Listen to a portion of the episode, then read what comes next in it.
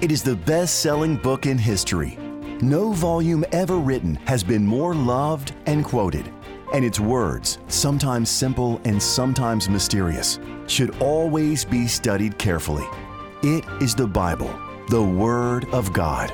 Welcome to Bible Answers Live, providing accurate and practical answers to all your Bible questions. This broadcast is a previously recorded episode. To receive any of the Bible resources mentioned in this broadcast, call 800 835 6747. Once again, that's 800 835 6747. Now, here's your host from Amazing Facts International, Pastor Doug Batchelor. Hello, friends. Would you like to hear an amazing fact? About 30 miles off the coast of Brazil, just south of Sao Paulo, Brazil, is an island called Queimada Grande, better known as Snake Island. The beautiful island is untouched by human developers for a good reason.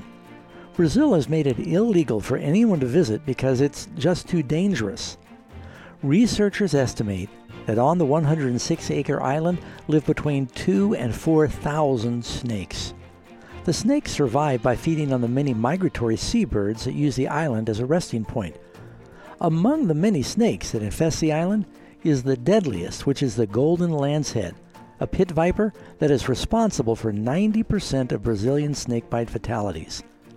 The golden lanceheads possess a powerful, fast acting venom that melts the flesh around their bites. Marcelo Duarte, a biologist who's visited Snake Island over 20 times, he said the island has about one snake per square yard. This means you're never more than three feet away from death. Did you know the Bible talks about another serpent that is much more deadly than the golden lancehead? Stay with us, friends. We're going to learn more on this edition of Bible Answers Live. You're listening to Bible Answers Live, accurate and practical answers to your Bible questions. Hello, listening friends, and we're glad that you've tuned in for Bible Answers Live. If you'd like to call in with your Bible question, that's why we're here. It is a live, international, interactive Bible study, and we'd love to have you participate by listening, by calling in with a question, and you can even pray for us as we do our best to search the Word of God for truth filled answers. The number for the studio is 800 463 7297. That's 800 God Says, 800 463 7297. You can call with your questions. We're also streaming this. If you've got a Facebook account, you can go to the Doug Batchelor Facebook uh, page or the Amazing Facts Facebook page. That's Amazing Facts Ministries or Amazing Facts International.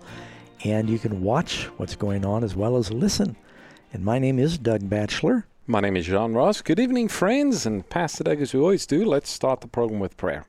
Dear Father, we thank you that we're able to take this time to open up your word and study together. The most important way of spending time is in your word. And so we do ask your blessing. Be with those who are listening. Lord, guide us here in the studio. For we ask this in Jesus' name. Amen. Amen. Pastor Doug, you opened the program by talking about, well, one of the least uh, favorite, my least favorite animal, without a doubt, and that is a snake. I don't like snakes, as you know. Growing up in Africa, uh, there's not too many friendly snakes. Uh, the snakes there are very deadly. But here is an entire island just infested with snakes. It seems as though I actually saw a little documentary on uh, this island, and wherever you look, you, it looks as though the, the trees are living because they're moving with these snakes everywhere. And just probably somebody's worst worst nightmare is to wake up on the island. My mother was like that. She was, for whatever reason, she would uh, scream if she saw a snake on television.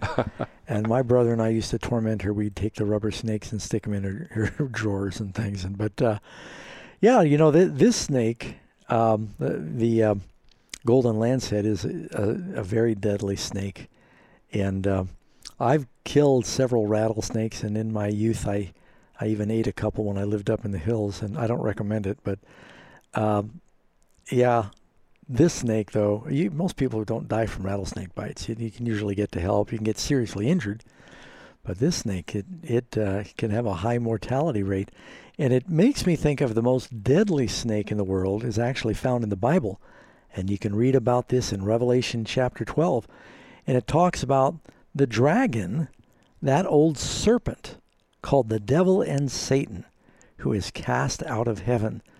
And it says he deceives the whole world. And you find that in Revelation 12, verse 9. So that great dragon was cast out, that serpent of old. The reason, of course, it calls it a serpent is it go back to the Garden of Eden. And the first time the devil sort of manifested his um, evilness towards the human race was through uh, possessing a serpent as the medium. And he deceived uh, Eve and Adam. And um, through the Bible, several times it talks about through the power of God, it says, You will trample the serpent and the scorpion.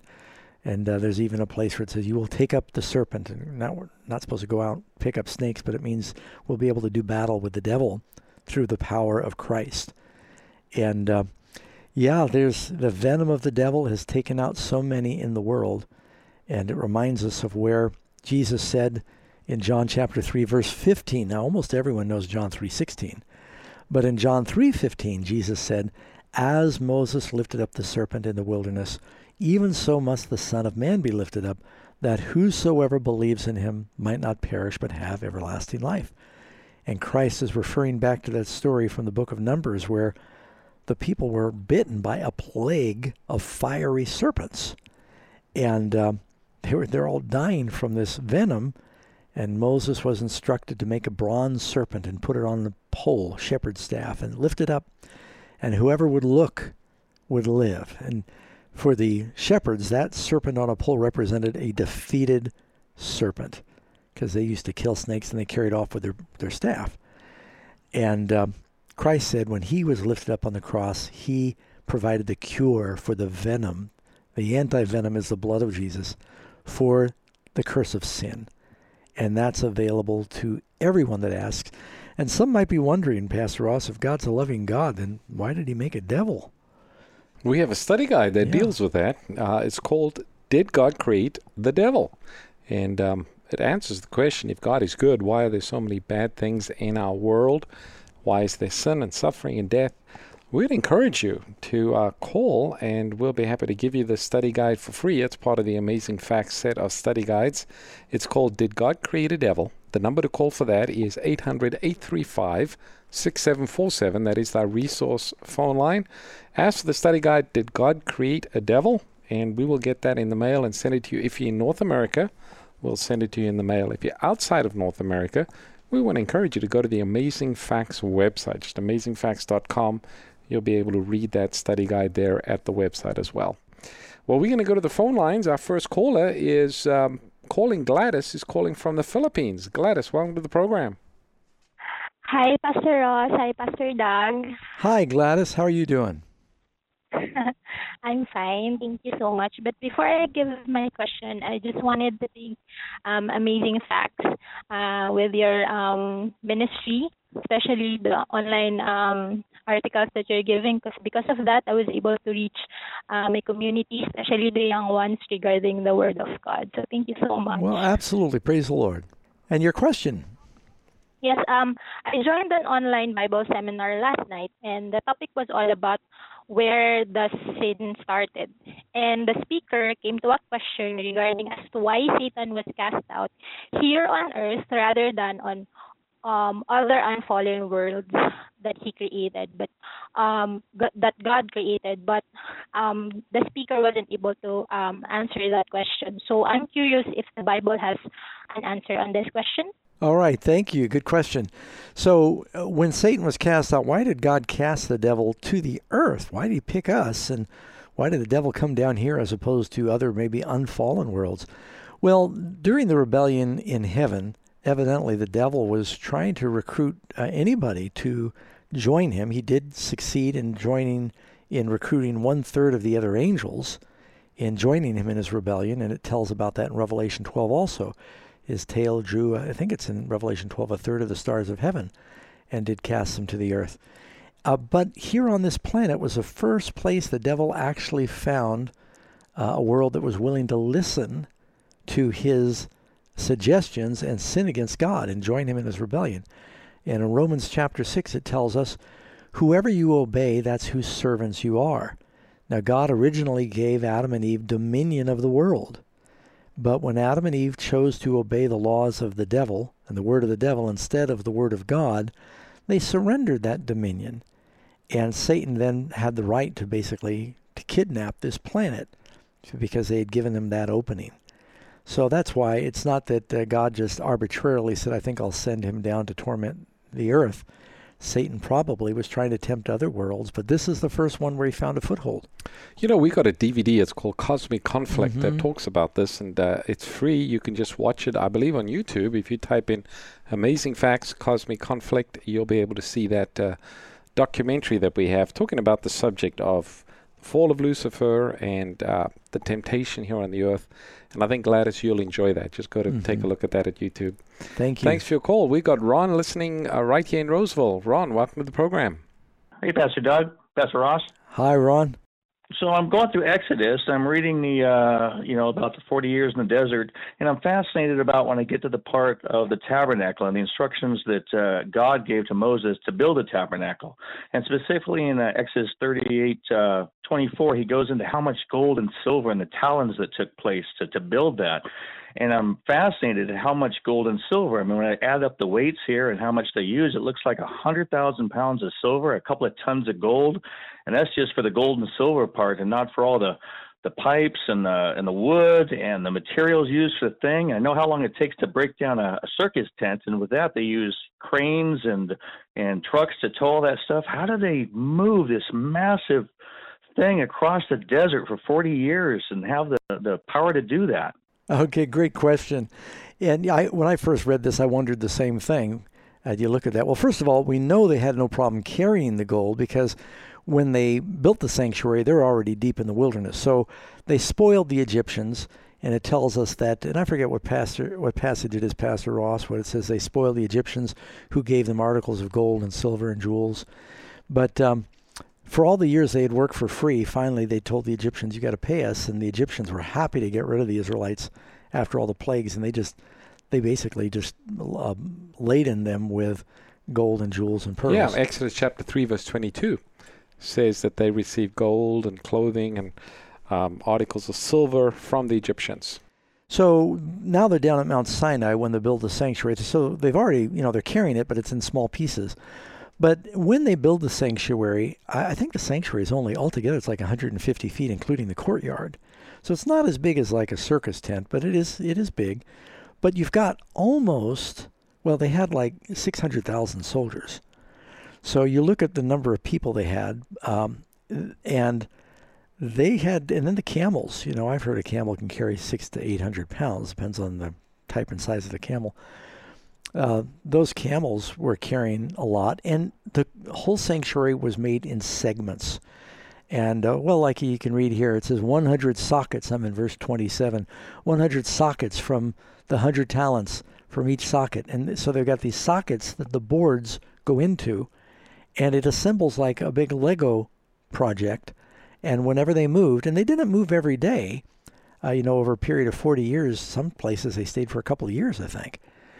And so they'd set it up, and yeah, they would they'd break it all down, and just like you mentioned, a, a, a circus train. They used to take all the circus uh, implements and they loaded on different train cars, and they'd go through the Midwest to the next location.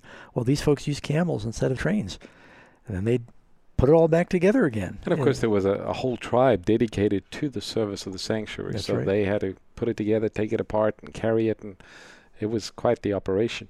And then also, Pastor, you know, we got to remember that when the Israelites moved from one place to another, and of course they were guided by the cloud uh, and the pillar of fire by night, um, there were children, women, old folks, young folks, so they didn't move very quickly. Mm-hmm. So they'd probably walk a little ways and stop and rest. And they had all the flocks. Yes, all yeah, the animals that came with them. So it was a, it was a big operation to move. Yeah. Well, good question, Ron. We thank you. Now, we have a lesson, don't we, Pastor Ross, on the sanctuary? Yes, it's called uh, God Drew the Plans, and it's about the sanctuary. And we'll be happy to send this to uh, anyone who calls and asks. It's God Drew the Plans. The number to call for that is 800 835 6747. Just ask for the study guide, God Drew the Plans. You're listening to Bible Answers Live. This broadcast is a previously recorded episode. If you'd like answers to your Bible related questions on the air, please call us next Sunday between 7 p.m. and 8 p.m. Pacific Time. Call us at 1 800 God Says. Our next caller that we have is George, listening in New Jersey. George, welcome to the program. Uh, good evening, pastors. How you doing tonight? Good. Thank you for calling. Yes. Uh, recently, first of all, for the question, I just got uh, one of your pamphlets in the mail, America and Bible Prophecy. I didn't request it, but I certainly appreciate it. I'm enjoying looking at it and reading about it. So I just wanted to let you know. Well, bless your heart. It's a gift. Thank you. We're glad you're enjoying it. Thank you. Uh, a question I have tonight, not any particular scripture, but is it important to know the exact day that you became a Christian over the years. Sometimes people will say, "When did you become a Christian?" And I don't actually remember because uh, when you grow up in the church, sometimes you don't remember those those incidents. You know what I'm saying? So yep. um, I know I know I was a teenager, but I know several times after being a teenager, I asked the Lord to come into my heart. So I'm not really sure if that was the time or it was several years later or or what. But sometimes it does bother me a little bit. So just wanted to get your input on that. Yeah, no, that's great. You know, some some people have a dramatic experience like Paul, where he knows the day he got struck by the light of the Lord, and they call that a Damascus Road experience.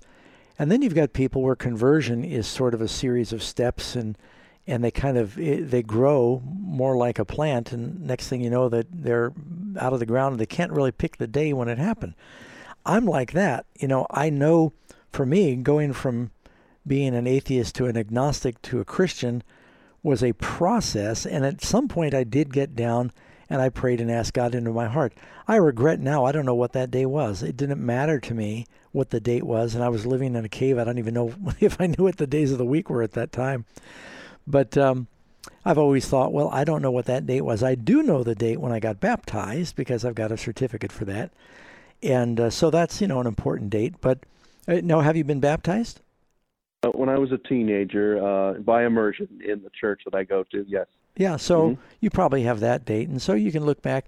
But yeah, I don't think it's necessary to say I can point to the exact time. At some point, I'm sure you prayed, and and you said you prayed several times and said, "Lord, you know, take my life." And right, yeah, I don't I don't see anywhere in the Bible where it says you have to be able to pick the day that uh, it all happened. Even with the disciples of Jesus, you know, they're following Christ then they're arguing with each other, and then they follow him again. Then they, you know, they deny him, and then they repent, and then he fills them with the Holy Spirit. And then a few years later, Peter starts getting distracted with, uh, you know, the, trying to please the Jews, and Paul has to chastise him. And, and so it was even a little bit of a process for the apostles of growing. Right. Um, so not everybody can point to the day. You know, there is a verse I can share with you and that would be in John chapter 3, verse 7. Christ said, Don't marvel that I say to you, you must be born again. And then verse 8, The wind blows where it wishes, and you hear the sound of it, but you cannot tell where it comes from and where it goes. So is everyone who is born of the Spirit. Sometimes you may not be able to put your finger on the place, but that doesn't mean you're any less converted, George, and I hope that will encourage you. Thank you for your question. Next caller that we have is Jerry, listening in Texas. Jerry, welcome to the program. Hey, fantastic, guys. Thanks for taking my call. Yes, sir. My question is uh, refers to I think it's Second Kings three sixteen. I might have to check back my notebook on that. But can we consider that when uh, Solomon slew Abner, his uh, cousin, I guess, can we assume that Abner he had, you know, he'd been a servant of God, had been a, a very good soldier, but he had followed King David's rules rather than some of God's uh, uh, rules. Can we assume that when Abner clung to the horns of the altar? Now, do you mean Abner? You mean Abner? you mean Joab? I'm sorry, Joab killed Abner. You're right. Yeah. Can we assume that uh, when Joab clung to the altar as Solomon had his guards kill, kill him, can we assume that he was clinging to the cross of Calvary and the great mercies of God our Creator? You know, my personal opinion on this, of course, uh, no one can really judge if someone was saved or not, but I've, I've preached some sermons on Joab and the fact that he went to the Lord. He, Joab was guilty of killing Ahab, not Ahab, Abner. And but it wasn't, you know, it, it was a little treacherous what he did, but he had killed his brother And back then they had some laws about blood feud. And um, so, you know, what he did was wrong. David even said he took innocent blood. Uh, Joab killed uh, Amasa and he killed Abner. But, you know, he sounds like he repented and he went and he was clinging to the altar. And Benaiah said, Come away from the altar. And he said, uh, No, slay me here. And Benaiah went back to Solomon and said, What am I supposed to do? And Solomon said, Well, he may repent and God may forgive him. I'm paraphrasing now, but he said he's guilty of innocent blood. He needs to pay the penalty. So he was killed. And I think there's a verse, Pastor Ross, that where it says in Exodus, oh, it talks about that. Yeah, Exodus chapter 21, verse 14. It says, But if a man acts with premeditated against his neighbor to kill him by treachery, you shall take him from my altar that he might die. So, almost in anticipation of somebody fleeing into the temple, yeah. Uh, the word of the Lord says, if they're guilty of murder. And premeditated with Joab, it was premeditated, even though he probably thought it was vengeance. But and you know, I think also Joab. You read a little earlier in the story, he kind of sided with the wrong son. Adonijah, yeah. And um, that was a bit of a threat to Solomon and his rule. So there was an issue there as well. All right. Hey, great. Thanks so much for your question. Thank you for your conjunction, gentlemen. God bless you and your ministry. Appreciate Amen. it. Bye bye. Next caller that we have is Mike in Missouri, St. Louis, Missouri. Mike, welcome to the program. How are you guys doing tonight? We're having a great time. And how are you doing? Oh, good. Uh, I'm having a great time too. Um, well, my my thing is, uh, my question is in, re- in reference to the story of the rich man yeah. that asked Jesus how he can have eternal life. And of course, Jesus quotes the last six commandments. But here's my question it's about where in Matthew chapter 19, verse 20, the rich man says he kept those commandments. And my question is, is the rich man asking how he can have a better resurrection and my reference to that is Hebrews chapter 11, verse 35. Okay. Yeah, and I know the verse you're talking about in Hebrews. Uh, let's go, before we go there, let's go to the rich man. This rich young ruler, when Jesus, he says, you know, what must I do to have eternal life? Christ says, keep the commandments. He says, which ones? And he begins to recite the commandments on the second table, meaning the ones that deal with man and his fellow man. And every Jew knew all those by heart. And so the young man says, All these I've kept. I've known them from my youth. What do I lack? Well, Jesus was getting to the heart of it. It wasn't just his actions, it was his attitude. He really didn't love his fellow man. Christ said, Look, you're a very rich man because you've been hoarding your wealth. And if you want to follow me, you need to unload. Go sell what you have, give it to the poor. You'll have treasure in heaven. And so Jesus is talking. He said, You know, you're really attached to your treasure. And uh, he went away sad he couldn't do that. Christ was even asking him to be a disciple, really, an apostle. He said, Follow me, just like he said to Peter and John, Follow me. And um, he, he couldn't do it. And it even says in this story, Christ looking at him loved him. I think that's in the Mark's version. He had great potential. So he was maybe keeping the letter of the law, but not the spirit of the law. And so I don't think in Hebrews, when he's talking about those who want to obtain a better resurrection, was referring to people like the rich young ruler. There's no record the rich young ruler went away sad because he had great possessions. No record that he may have changed his mind or what happened. There's there's a few traditions, but we don't know. But uh, Christ was letting us know it's so hard for a rich man to enter the kingdom because they trust in their riches. I hope that helps. Does that answer your question?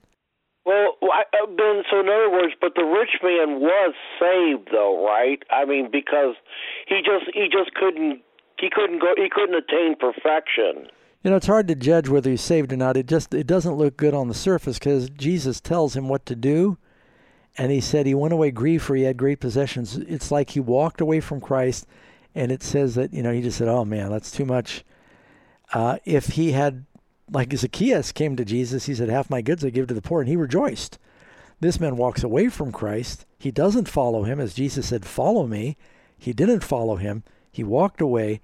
I think that uh, it doesn't look good for him right now from just the Bible record. So, but hey, we thank you so much for that. That's a good question. Next caller that we have is uh, Josiah, listening in Washington. Josiah, welcome to the program. Hi, thank you, uh, Pastor Doug and Pastor Ross. Been listening um, from from a child, and really appreciate the time that you take for this. Well, thank you. And get real close to your phone. You sound like you're kind of echoing in the distance. My apologies. That's okay. Uh, I, is that better? Much better. I'm sorry. Probably thought the first time I'd be on the radio would remember to take my phone off speakerphone, but That's I, okay. and your question? Well, it's uh, one about fear, pretty much. Um, I get fearful sometimes that the enemy is like, uh, you know, spiritually, we cannot fight the uh, Satan and things that are happening. The the signs of the times are all around. And my question was, how can we stay on the rock when we are like used to or in the past been on a different rock or something? You know, uh, Yeah. spiritually, that makes sense. I think so. I feel I feel different sometimes, and I know I know I can't always be disciplined to to have the right way to go, and so I I um I kind of took courage and called. So Well, I'm glad you called. I need help. Well, that we'll we'll see what we can do, Josiah.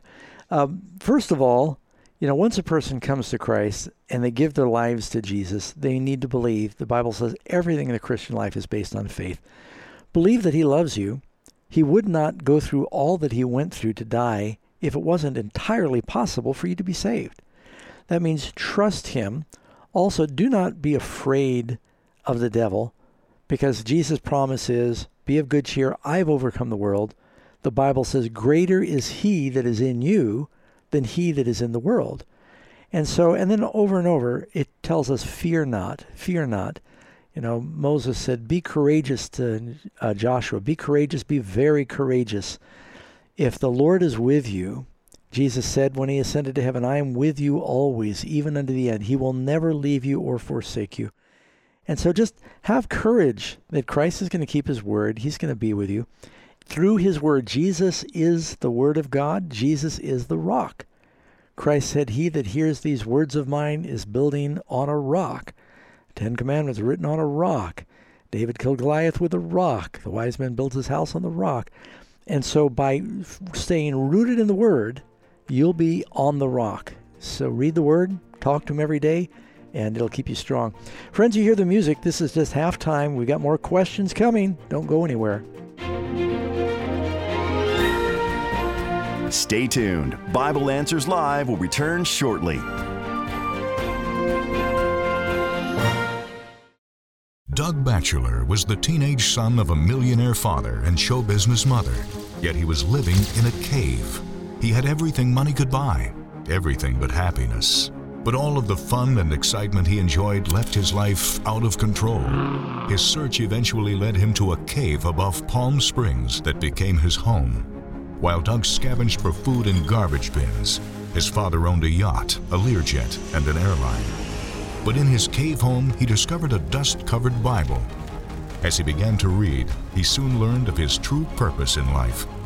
The Richest Caveman is the extraordinary true story of Doug Batchelor that tells how a rebellious teenager who once lived in a cave became a tremendous soul winner for Jesus Christ. It's a thrilling testimony of the transforming power of God's Word. To order your copy of The Richest Caveman, call 800 538 7275 or visit afbookstore.com. Have you ever skipped a meal? Not a bad idea if you need to watch your waistline, but there's a heavenly food you should never skip God's Word. Yet, how can you dive in daily when you're so busy? Amazing Facts has you covered, and it's as easy as signing up for our daily devotional and verse of the day, both sent directly to your inbox, ready to bless, inspire, and inform you. To start receiving the Amazing Facts daily devotional and verse of the day, visit amazingfacts.org and click on Bible Study in the main menu. You'll be glad you did. Would you like to know God's plan for our troubled world and solutions for your life's challenges? Beautifully redesigned and updated, Amazing Facts 27 Bible Study Guides provide straightforward Bible based answers that are enlightening, encouraging, and easy to understand, giving you real, relevant Bible answers to questions like How can I have healthier relationships? When will Jesus come? And much more. Order yours today by visiting afbookstore.com or by calling 800 538 7275.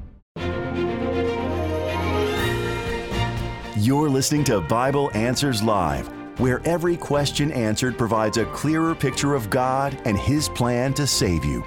So, what are you waiting for? Get practical answers about the good book for a better life today. This broadcast is a previously recorded episode. If you'd like answers to your Bible related questions on the air, please call us next Sunday between 7 p.m. and 8 p.m. Pacific Time. To receive any of the Bible resources mentioned in this evening's program, call 800 835 6747. Once again, that's 800 835 6747. Now, let's rejoin our hosts for more Bible Answers Live. Welcome back, listening friends. If you've tuned in somewhere en route, this is Bible Answers Live. And if you have a Bible question, you're invited to call 800 463 7297. 800 463 7297. And uh, we are streaming on Facebook. And uh, you can simply go to the Amazing Facts Facebook page or the Doug Batchelor Facebook page. And um, you can join us and take a look at what's happening here in the little bitty studio. My name is Doug Batchelor. My name is John Ross. We're going to go to the phone lines. We've got Jack listening from Colorado. Jack, welcome to the program. Thank you for taking my call. Absolutely. So, one quick thing I've been watching Amazing Facts on Roku for a while, and the last Sabbath school, I'd say about the last eight to ten, they're not loading on my Roku well enough. So I don't know if the technical uh, support, whoever. Well, I'm glad that. you told us that. We, will uh, we the person who needs to check on that's probably helping us engineer right now. We'll we'll look into that, and make sure it works. But it was just a Sabbath school. At any rate, um, I had a question about, and I I'll just be honest, I have a problem with and struggling with marijuana, and I want to know where in the Bible that talks about marijuana, and if it does, what I can do about it, and how eh, maybe you can pray for me and just give me some advice about that. All right, absolutely. First of all, before we uh, close our call with you, we will pray for you. Uh, secondly, I've got to preface my statements by saying there are, uh, you know, most of our medicines come from a variety of herbs. Aspirin, I think, comes from willow bark, and you've got a variety of medications. Uh, you know, Valium comes from valerian root, or it might be a chemical uh, extraction of it now, or uh, reproduction. But so many of the medicines are connected with plants over time, and uh, but those things were not ever to become dependent on any drug. And so, if a doctor prescribes a particular medicine for a limited time, but you don't want to become dependent on a drug unless you know a doctor may prescribe something that's necessary because you have a chronic condition. Most people that I know, uh, and I grew up, my mother started smoking pot with me at 13, so I've got my black belt in marijuana, and I, as a hippie, I grew a little bit, and and uh, but you know, and I, Karen and I live in a in a county that's called the Emerald Triangle. We've got uh, so some of the biggest pot plantations in the country are around our property. You can see them on Google Earth. No, they're not ours, I promise, friends. Pastor Ross, give me a witness if they're not ours. You've been to my yeah, place. so um, I, I, I understand what the issues are, and I've got friends that started smoking pot, and they really just got dependent on it, and, and you can get addicted to it. Um, it's obviously not God's will for us to be addicted to a drug like that, and especially on some recreational use. It alters your mind, it lowers your IQ, it affects your witness for Christ. Now you're looking for some scripture. You know, the Bible tells us our bodies are the temple of the Holy Spirit, and um, you know, you're not going to find marijuana mentioned in the Bible. You're not going to find tobacco mentioned in the Bible. But you know, if you look on any cigarette pack, it's going to say this stuff's going to kill you. It's bad for you. And you ask, what would Jesus do? Would Jesus need to smoke pot? Uh, you know, I don't believe that uh, you'd see Jesus doing that. And so um, I, I, think that so much of what's being said, not everything, but so much of what's being said about marijuana and legalizing marijuana is not because of the medicinal value. Some maybe, but a lot of it is also because people are wanting to just have accessibility to it for recreational purposes. Otherwise, when I fly over Mendocino County and I see pot gardens everywhere, I'm thinking there's a whole lot of sick people out there. well, all that pot they're growing. So I don't know if I'm helping answer your question, Jack, but uh, I want to pray with you. You still with us? Of course. And and I, like I said, I've got some dear friends that I know they they started using pot and then they realized, hey, this is getting to be expensive as well as habit forming, and um, they wanted to have clear heads and be free of it, and it it can be difficult, like any habit or addiction. But let me pray for you, okay? Father in heaven, I just pray that you'll be with Jack and others like him that might be struggling with um, an addiction to something like marijuana or any drug, that you give them victory. And uh, just as, Lord, you've helped me with you know problems with alcohol, tobacco, and so many things, and millions of others, that you can help him. You can set him free. I pray you break the chains. You said if the Son will make you free, you'll be free indeed. And do this for them now, Lord. We pray in Jesus' name. Amen. Amen. Uh, Jack, we do have a book we'll be happy to send you. You'll find it encouraging. It's called Tips for Resisting Temptation. And uh, I think you'll be yes. encouraged. Uh, just ask for the book, Tips for Resisting Temptation. It's practical. And of course, uh, if we want to live a godly life, we're going to face temptation and trials, but we can have victory in Jesus. The number to call for that is 800 835 6747. And again, I ask for the uh, book. It's called Tips for Resisting Temptation. And we'll be happy to send that out to anyone who calls and asks. We've got Robert listening in uh, Washington, in College Place. Robert, welcome to the program. Hey, good evening, pastors. Evening. Thank you for calling. You're welcome. I was wondering about the keys of the kingdom. I understand there's a couple of churches anyway that uh, have the keys of the kingdom. I'm not sure if they share the keys or or how that works, but um, well, you know, at least one church uh, claims that because they've got the keys, they can only they're the only people that can baptize. So what all is involved in having keys of the kingdom? Well, good question, and that's uh, there. Let me read it for you. It's in Matthew chapter 16, 18. And I also say to you that you are Peter, and on this rock I will build my church, and the gates of Hades will not prevail against it. And I'll give you the keys of the kingdom of heaven, and whatever you bind on earth will be bound in heaven. Whatever you loose on earth will be loosed in heaven. And he commanded his disciples. Now, he's not just talking to Peter, he's talking to the disciples, in particular the apostles that are there. And Peter is not the you know first pope, as some will say. What he's simply saying is, Peter, the statement you've made is the rock on which we're going to build the church. He said, You're Peter. That word there, Peter, is Petros and that means a rock you can pick up and throw. It'll roll in the surf. It's a small rock. He said, But on this Petra, the Petra is the statement Peter had made that you are the Christ, the Son of the living God. On this I will build my church, and the gates of Hades will not be able to withstand you, stop you from sharing the gospel, and I'll give you the keys. The keys are in the truth. The keys that unlock people from sin and that, that break the chains is the word of God and the gospel. And as they share the gospel or do not share the gospel, people are saved or they remain in bondage. And so he's saying, Look, I'm giving you the ability to liberate people through the proclamation of the gospel.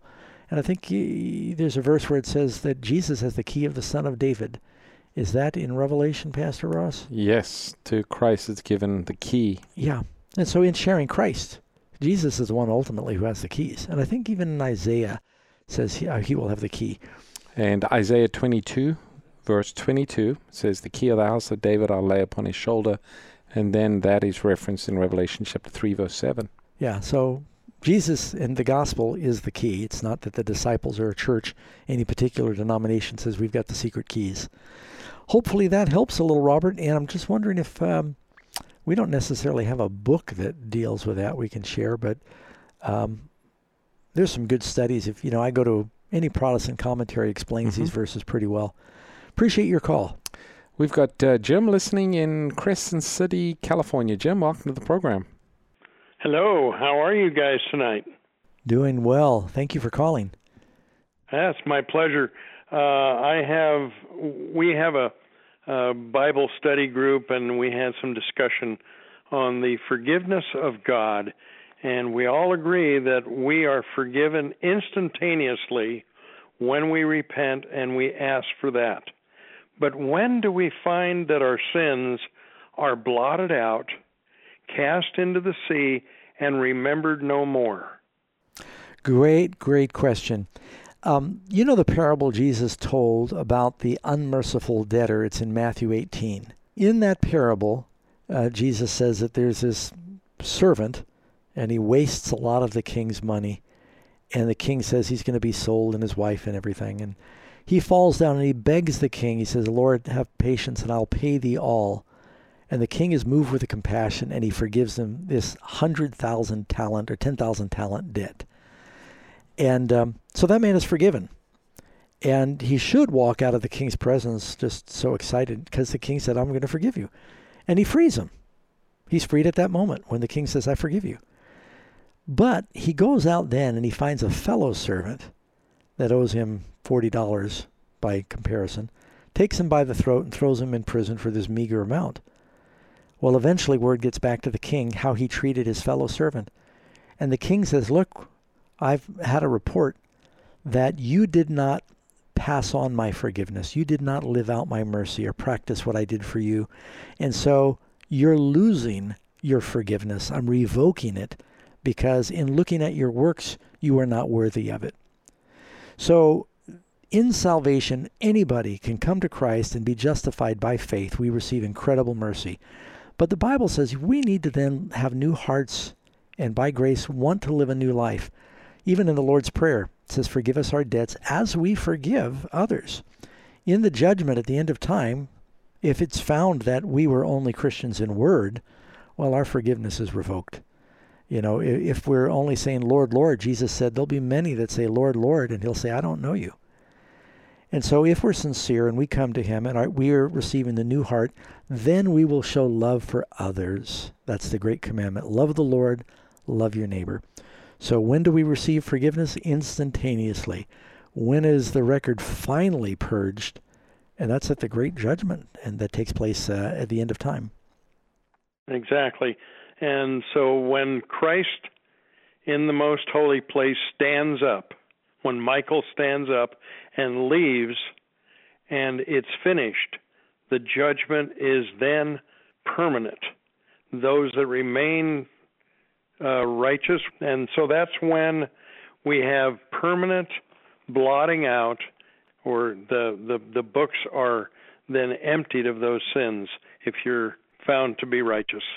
Yeah, at the end of time, when uh, it says that the temple, there was smoke in the temple and no man can enter anymore. Once it says no man can enter the temple, it means his forgiveness is over and the devil can't take them anymore. In other words, they are sealed and saved the saved are saved, the lost are lost. That's that's where probation closes. Now, some people are surprised to learn that probation closes before the end, shortly before the end. It's like the story of Noah, where before the rain came, Noah and his family went into the ark and the door was shut, and life continued to go on outside the ark for seven days.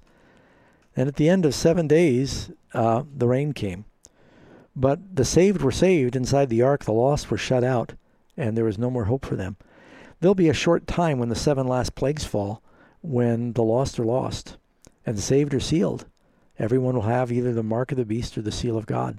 And I think the verse you're referring to there, Pastor Doug, is Revelation 22:11. It says, "He who is unjust, let him be unjust still. He who is filthy, let him be filthy still. He who is righteous, let him be righteous still. He who is holy, let him be holy still." And then verse 12, "And behold, I am coming quickly." So that declaration, the close of probation, occurs just before Jesus comes. Thank you for your call, Jim. You're listening to Bible Answers Live. This broadcast is a previously recorded episode. If you'd like answers to your Bible related questions on the air, please call us next Sunday between 7 p.m. and 8 p.m. Pacific Time. Call us at 1 800 God Says. For life changing Christian resources, visit afbookstore.com. Our next caller that we have is Griselda, listening in uh, California. Griselda, welcome to the program.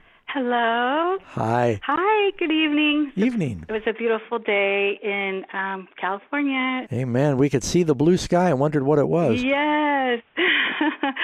well, pastors, I have to say, I've been going through a lot, and um, I've been praying a lot, and I want to, in my prayers, I always want to be led by the Holy Spirit and know that what I'm praying for is something that also aligns with God's will, that I'm praying according to His will.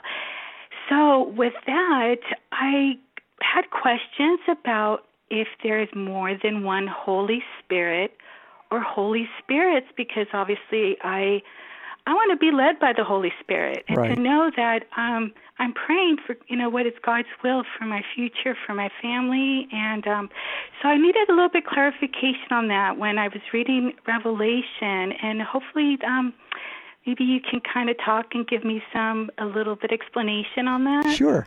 Now, Pastor Ross probably has the verse there in Revelation where it talks about the seven spirits. Yeah, Revelation 5, 6. Yes. Yeah. Yes, five six. Where yes, where it's um about seven horns. The seven spirits of God. Yes. Let me tell you what that means, Griselda. If if you look in Isaiah 11, you'll see that Isaiah talks about seven characteristics or facets of God the Spirit. Now there is one Holy Spirit.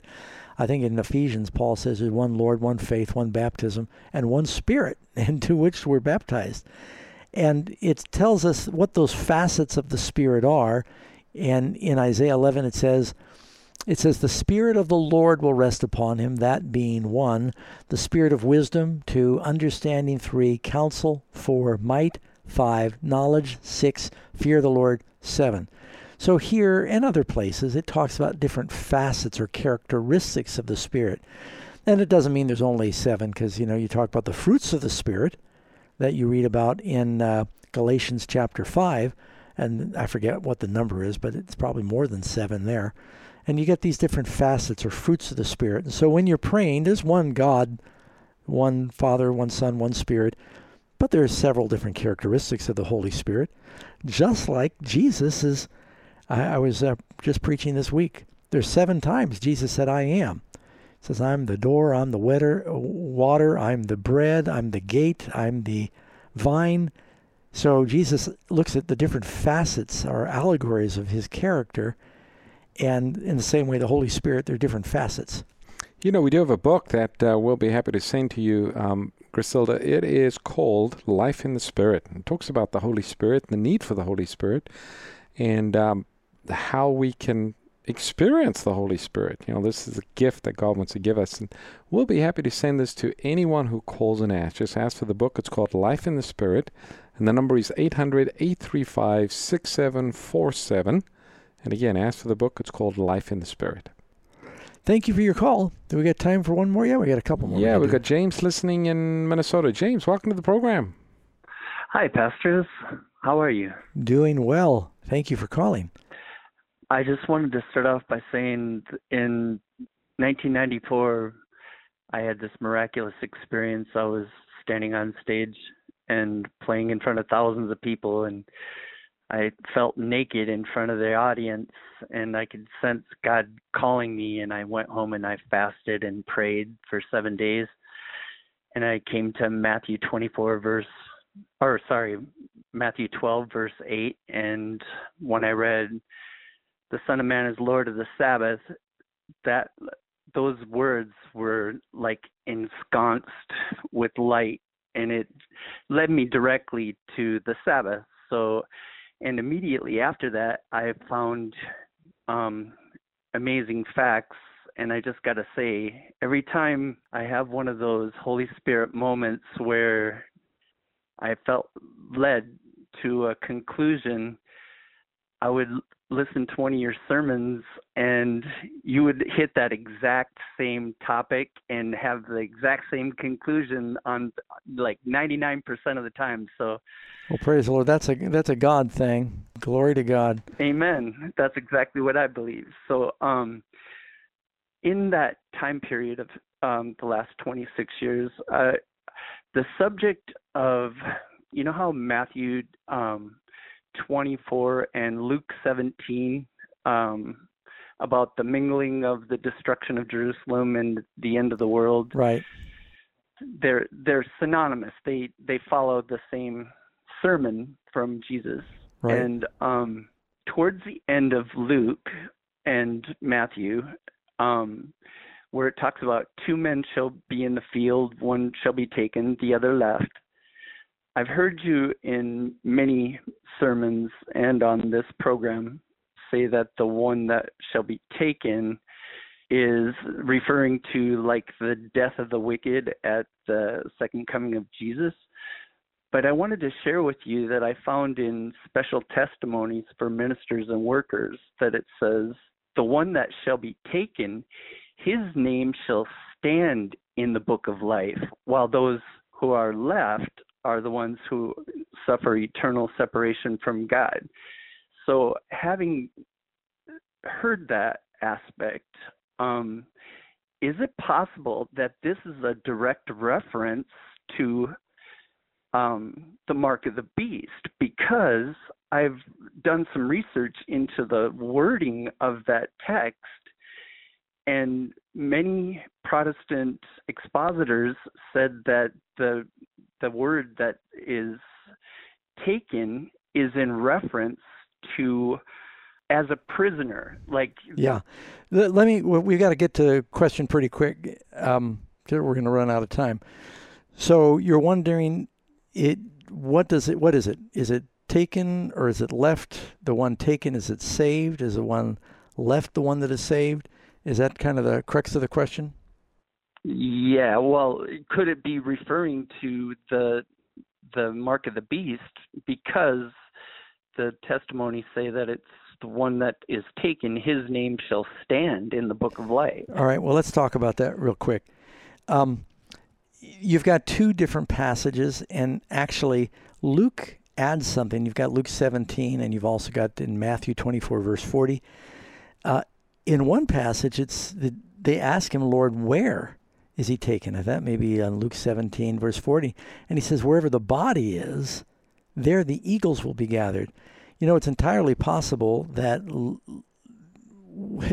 what the um, gospel writers are talking about here is a separation. Two women doing the same thing, two men sleeping in a bed, two men working in a field. One is separated from the other. One is saved, one is not. Who is taken and who is left can be actually different references in the gospel. It's basically saying one is saved, one is lost. They are outwardly doing the same thing. And I've just met Christian scholars um, that say both views can be argued from the Bible. Um, because, yeah, one place the word taken means like receive to yourself. Another place it talks about taken away, like when the flood came and took them all away. And it's talking about being taken away in judgment. The real key is outwardly they're doing the same thing. Sleeping in a bed is a symbol for death two kinds of people that are dead now the saved and the lost. That's it. Dead in Christ will rise, and the other group is left behind. Then you've got uh, two kinds of people that are working in the field true gospel, false go- gospel. One is saved, one is not. Two kinds of churches women grinding at the grain, working with the word, the true and the false. Two women in Revelation. So Jesus is saying there's two roads, and I think we we sometimes it's like a revolving door. We're wondering, well, which side of the door is it? I think the point he's making is that there's going to be a separation of the two. You know, it's also interesting, Pastor Doug. It's worded a little different in Matthew 24 and then in Luke. Mm-hmm. Um, in Matthew 24, it talks about two men in the field, the one's taken, the other's left. Luke talks about two men asleep, the one's taken, the other's left. So um, it could quite possibly be like many of the parables that Jesus told. Uh, he told it more than once, and disciples recorded it differently different aspects were being emphasized with the different parallels. Yeah, exactly so what I'm saying in the different it, gospels. exactly. Yeah, it could be. He could be referring to the different group, but it's just saying that they're separated. One is saved, one is lost, and it's kind of like saying, "Well, did you go out the right way or did you go out the left way?" You're going opposite ways. Thank you. Appreciate that, James. Hope it made some sense. Thanks for your call. We've got uh, time maybe for one more. Kate is listening in Brooklyn, New York. Kate, welcome to the program. We got about a minute, Kate. Good evening, Pastor Doug and uh, Pastor Ross. So in Luke 7, uh, verse 19, uh, why did uh, John the Baptist ask Jesus if he was a Messiah? Since uh, when he was baptized, the God spoke and said, This is my beloved Son. And uh, what can be more important than God Himself saying that this is my Son? Why he questioned? Well, Uh, it's a good question. It's because John the Baptist was in jail. He had been there for a while. It says while he was in prison, Herod would sometimes send for him and, and talk to him. So he spent quite a while in a dungeon. And he kept waiting for Jesus to announce himself as Messiah. And even John the Baptist thought, well, the Son of God is going to sit on the throne of David and, and he's going to, you know, lead our armies in battle against the Romans. And John wasn't even totally clear on how that prophecy was going to be fulfilled. And so as time went by and nothing happened, he thought, well, maybe he began, the devil was assailing John with doubts. And he sent disciples saying, Are you the one we look for, or do we wait for another? And John, you know, uh, Jesus sent back word to encourage him that he was not wrong when he declared him to be the Messiah, the Lamb of God. So, um, yeah, he just needed some encouragement. I think John was getting discouraged as he waited in jail, and the devil was attacking him with second thoughts. And Jesus sent him a word of encouragement and then said John was the greatest of the prophets. Thank you, Kate. Good question. Hey, listening friends, before we sign off, we want to remind you pray for the program and spread the word. In the meantime, thank you for keeping us on the air. You can just go to Amazing Facts, donate, and help us keep saving people. See you next time. This broadcast is a previously recorded episode.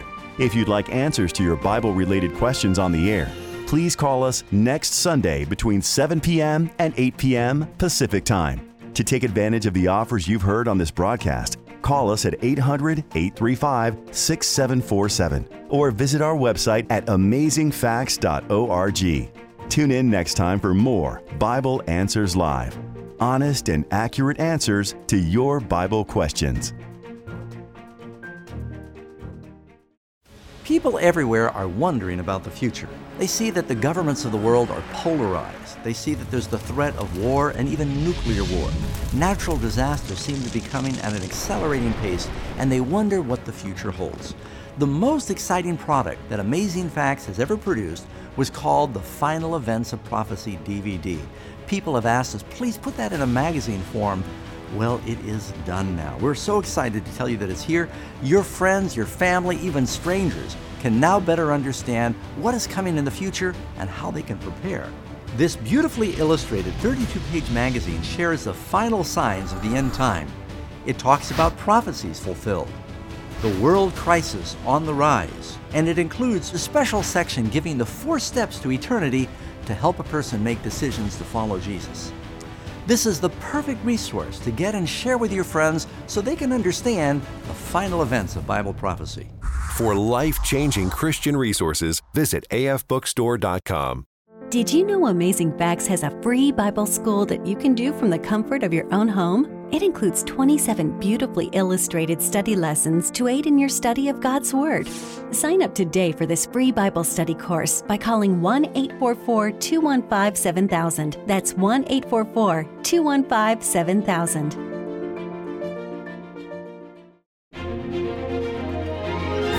Thank you for listening to today's broadcast. We hope you understand your Bible even better than before. Bible Answers Live is produced by Amazing Facts International, a faith based ministry located in Granite Bay, California.